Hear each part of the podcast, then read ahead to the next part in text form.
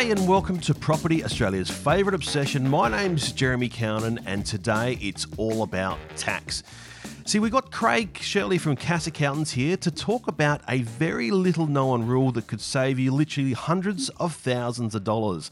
And it's a rule that I've personally used at times, and it has to do with a little quirk in the tax acts. And it starts with this very generous idea that the family home or your principal place of residence is tax free. And see, then when we talk about property, we generally divide this asset up into two segments either our family home or investment properties. And that's what we're going to talk about today. So, from Craig, so from Cass Accountants, please welcome Craig Shirley. Hello, Jeremy. How are you? Very good, thanks, Craig.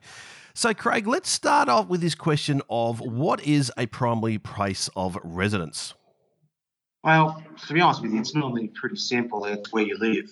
Um, so, yeah, it's one of those looks like a duck, quacks like a duck test. You live there, your mail goes there, your license is that address, your electoral roll is that address. Um, if all those things are basically pointing to the same house, then that is your principal place of residence. Uh, and we're talking, of course, here um, with regards to home ownership, aren't we? Not people who are renting, but um, specifically yeah, homeowners. That's correct. correct. Um, people who are renting um, are not relevant from the perspective of capital gains tax and principal place of residence. And the Australian Tax Act, it's very generous towards the family home, isn't it? Uh, yes. Well, as a general rule, the family home is tax exempt, um, which basically means if you do make any capital growth on it over the time you live in it, you, in most circumstances, have to pay no tax at all on it. And this, I believe, is one of the few assets that we've got in Australia. This is the case, isn't it? Yeah, pretty much. Anything else you make money on, the Tax um, Act will have some sort of taxation on it, that's for sure. And so, what if we look then with regards to investment properties, Craig? You know, how is the tax situation uh, dealt with um, on a capital gain in an investment property? Um, well, basically, you pretty much um, take what you sold it for minus what you pay for it, and of course with adjustment costs like agent fees or stamp duty or titles registry charges um, to determine the gain. In the case where investment property was a rental property, my, vast majority of time people would have claimed ongoing expenses like rates or interest as part of the rental schedules they lodged every year. So you don't take them into account with the capital gain. However, if it was say a block of land you can claim interest you've paid on a loan against that land um, and council rates over the period in which you own it. So now you've worked out what your capital gain is. So sale proceeds less all those cost-based elements that may have occurred. You then, um, if you owned it for over 12 months, you are entitled to a 50% discount. Mm. So you pretty much just halve the tax burden right away and then it just basically gets added to your marginal rates. So the tax treatment of whatever figure you have after that will depend on what your personal tax position is. So if you're earning 250 grand a year, you will pay 47% top marginal rate on all of that. That, that includes the Medicare levy. If you are a not earning any other income in that year at all, you will be entitled to have the first, you know, 18 grand for free, up to 45 at 19 cents, and so on as you work through the tax brackets. So this, so just going over that. So basically, what you're saying is we take um, our sale price, then we um, take out all our costs associated with it, gives us our capital gain. If we've held it for more than 12 months, we can divide it in half and add it to our tax return. That is correct. So, what about um, the concessions um, or, or, or deductions that are available from a uh, from an investment point of view? Because they're not available to a principal place of residence, are they? We don't get to deduct our expenses for a um, principal place of residence, but we do for an investment property. Yes, that is correct. Like if you have an investment property which does have actually have some income on it, the classic example being a tenanted, you know, property where you have a person on a year by year lease um, you have rent, therefore you're allowed, which is an income source. Therefore, you are allowed to claim expenses against that rent, such as loan interest, council rates, water charges, agents' fees, repairs, um, and also in certain circumstances claim depreciation. But that's only in the case of new properties. So You claim all those expenses, and if the total of those expenses is greater than the rent you collected, you are what's known as negative geared, and you get a tax benefit claiming that negative gearing as a deduction on your return. If it's positively geared, i.e., your rent is greater than your expenses, then you'll be expected to pay um, income tax at your normal marginal rate on whatever that rental surplus is.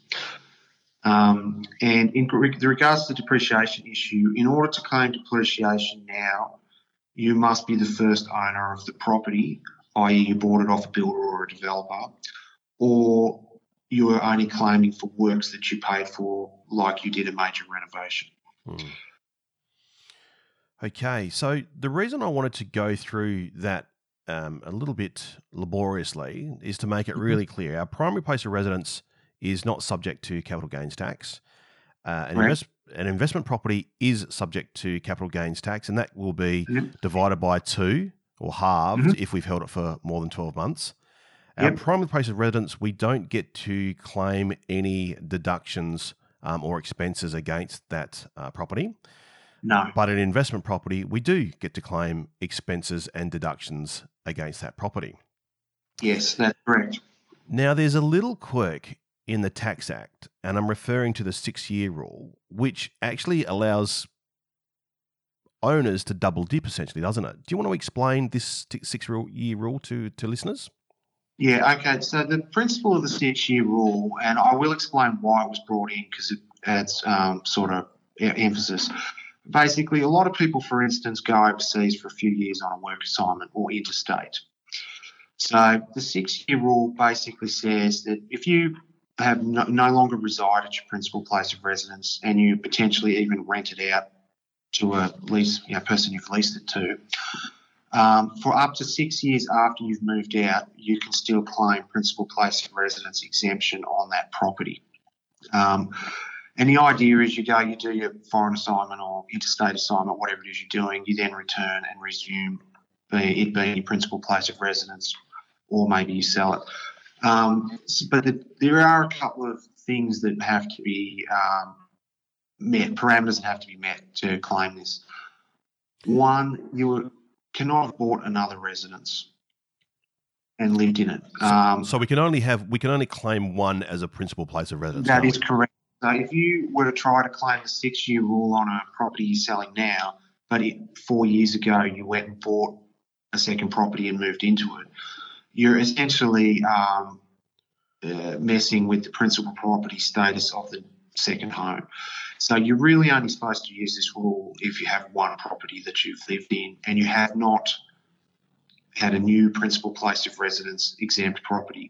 It doesn't matter if you rented um, so, for instance, you were in Melbourne and you got put to Perth on a works secondment or something, and you rented a place in Perth for four years and then you sold your property in Melbourne, that would still be fine. But if you purchased a property in Perth and moved into that, now we've got issues.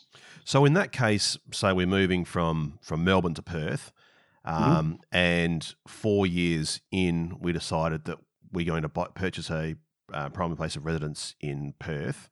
Mm-hmm. Um, so originally we had essentially up to six years that we could claim um, our principal place of mm-hmm. residence back in Melbourne and all the deductions associated with it.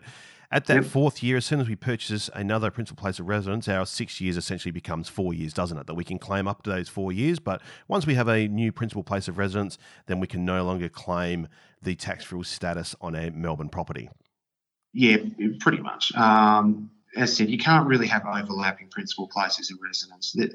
Um, there is a slight overlap you can have if you're moving from one place to the other just to allow for settlement and all that sort of thing. But you can really only claim one property at a time. Mm. Uh, you can't have concurrent principal places of residence.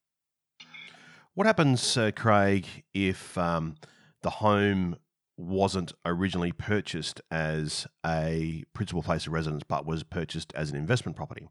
So I'm renting at the moment. I decide that I'm going to purchase a property. Um, yep. So I purchase a, a, a rental property. Um, can I mm-hmm. claim the status, the six year rule for that particular property? Uh, well, it was originally not a main residence, it was an investment. So if we say, for sake of argument, you rented it out for five years, then you moved into it for 10, then you did the Perth thing and rented it out for another two years and then you sold it. Um, you could claim it based on the last two years, but you could not claim it on the first five years. Mm. Um, so you can only claim the six year rule after it was your principal place of residence, not for before it was your principal place of residence. And that's a really important distinction here, isn't it? To make sure, like, you know, I guess it shows once again why it's so important that people get um, you know, personal um, tax advice uh, specific to their circumstances because I've heard of a number of people who have tried to do this that they are renting and essentially want to rent vest, um, purchase another mm. property, and so they purchase an investment property thinking that they can claim this six year rule, but part of the requirements for that six year rule, as you just said, is that it is your primary place of residence before it becomes an investment. Exactly. So with that scenario where it was five years, then 10 years, then two years, you could basically say that of that 17 year history of the property, 12 would be considered primary residence, five, the first five would be considered. Mm. Um, but you cannot backward claim it. You can only forward claim it in terms of what years you can consider still your principal place of residence, up to six, of course. Um, you can't um, yeah, so you can't buy an investment property and then try to use this rule to say own it for five years, move for six months, and then sell it. That correct. However, you can turn a principal place of residence into an investment property and then claim it as your continuing investment property, essentially all the deductions, but also claim the six-year rule of capital gains tax exemption. Yes, that can be done as long as you don't buy a new premises or buy a new residents. Sorry. I was going to say, there's also another quirk, as I understand, that um, you're not allowed to be a foreign resident, are you? Um, no, if you're don't now this is um, based on tax residency, not necessarily visa residency, because they're not entirely the same thing. Um, so if you're not considered an Australian resident for tax purposes, you cannot claim a principal place of residence exemption. Think of it logically. If you're not an Australian tax resident, then how can you be living here? Um, you and claiming Australian tax exemptions. So you're right. If you are a foreign investor, there is no way you're going to be claiming this. Mm. Mm. And so, Craig, what happens? Um, you know, let's assume I'm having a wonderful time zipping around the country in my caravan since I'm no longer allowed to get on a flight and go to Europe or uh, wherever I might want to go to. Um, and, you know, those six years, they just fly on by, and all of a sudden I find myself knocking on the seventh year. Uh, what happens um, when I roll over into that seventh year? Well, basically, as soon as you do that, you can no longer use the rule. Um, so it is a strict requirement that you um, sell the property within six years of moving out. So if you do tick over seven years, then this rule just no longer applies. Um, so now you'll have a property which had a period of primary residence and a period of being an investment. So what happens, Craig, um, if I sell another pro- sell it and I buy another property um, that is a principal place of residence? Then I just roll over from my six years or within that six year time frame, sell that property and uh, move into my new principal place of res- residence, and I can once again claim that tax free status. Correct?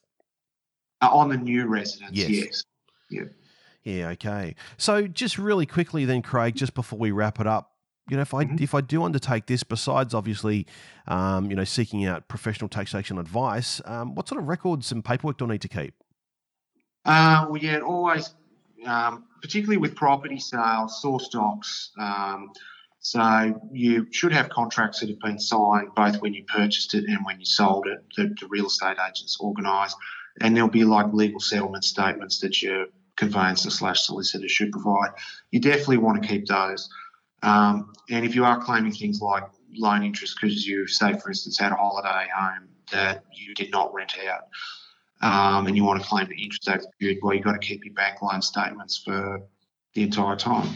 Um, and, you know, rates notices and water charges. But for most people, if it's you're renting it out or it's pretty clear cut, it will be contract of sale um, and your real estate agents, whatever you sign with the real estate agent.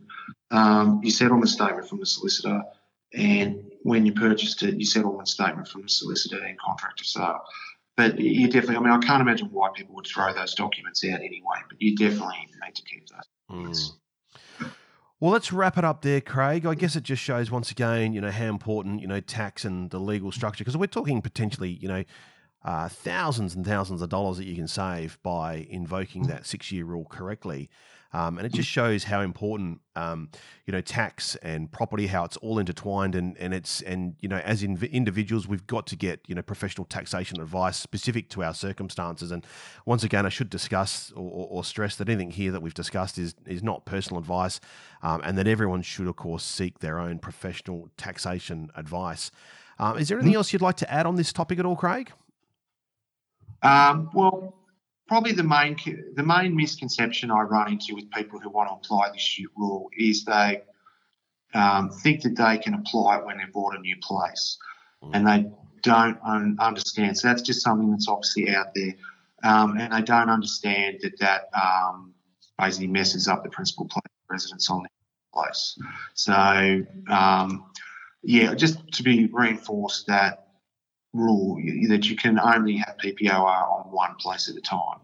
Yeah. So you can switch rule if you've bought another property and moved into well, Craig, if um, listeners have got any questions uh, specific to their own circumstances or just want to have a chat, uh, where's the best way to uh, get in contact with you? Um, well, you can go through our website, um, casaccountants.com.au. Um, give me a buzz on 0438 or admin at casaccountants.com.au. I'll, of course, put those details in your show notes for anyone who does want to get in contact with Craig. Personally, I'd like to urge you all to make sure that you do have an accountant on your investing team because, um, you know, it's just so important. They can add so much value, and you really want one who's, you know, proactive, approachable, and, of course, competent and licensed. A great advisor like yourself, Craig, can save thousands of dollars. Indeed.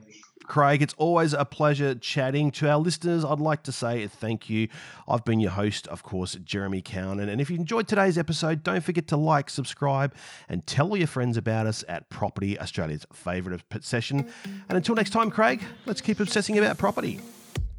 Any opinions or recommendations expressed should be considered general in nature, as they do not consider your personal objectives or financial circumstances. You should therefore consider these matters yourself before deciding whether the advice is appropriate to you and if you should act upon it. Should advice be sought, please seek an appropriately qualified advisor. Investing may not be appropriate for everyone, as there is inherent risk and the possibility of loss when investing in financial assets, just as there is the possibility of profits. While useful for identifying patterns, history and past performance do not guarantee future performance. Cowan Flack has a commercial relationship with guests appearing on this production.